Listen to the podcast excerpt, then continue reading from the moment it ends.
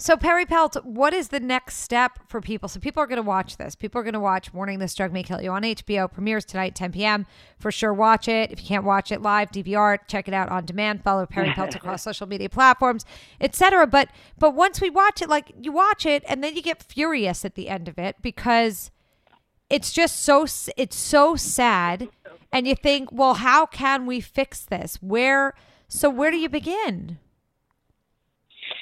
Yeah, I mean, like I said, I think that the best way to try to fix it is to try to demand of your regulators that we start to, to really make sure that the laws are restrict how much prescribing there can be. But also, I think there's something that each and every one of us can do, which is to be vigilant about prescribing and about the medications that we're taking and our loved ones are taking, and that if you're going to take an opioid-based medication, Percocet, Vicodin, Oxycontin, Oxycodone, fentanyl, any of those, that you're just really aware. And you take it for as short a period of time as possible, and you get rid of it. You don't keep it in your medicine chest. You get rid of it. And I think that's something that all of us can do. I think you're one hundred percent correct that these are not the drugs to stockpile. These are not the drugs to keep in case of a rainy day. There shouldn't ever be a rainy day. That's right. That's exactly right. right. Get rid of them. And, I, you know, I, for one, had plenty of them sitting in my medicine chest. So, you know, I got rid of them because I became aware of the issue. But get rid of them. Don't save them yeah. for that day when you think you might have pain.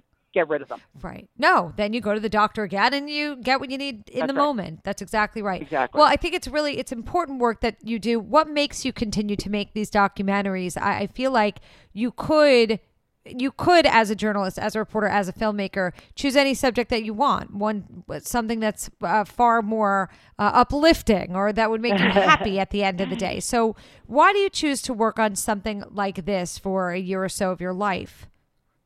Um, I, I personally, I find the topic of addiction to be fascinating uh, and to be really important. I'm somebody who's very interested in public health. I have a background in public health. This is the biggest public health, one of the biggest public health crises, certainly of our time. And the opportunity to have a voice in that and to be able to share that story as a journalist is something that um, I feel privileged to be able to do that, and feel privileged to be able to share the stories of these families who put our put their faith in, in H B O to, to tell those stories.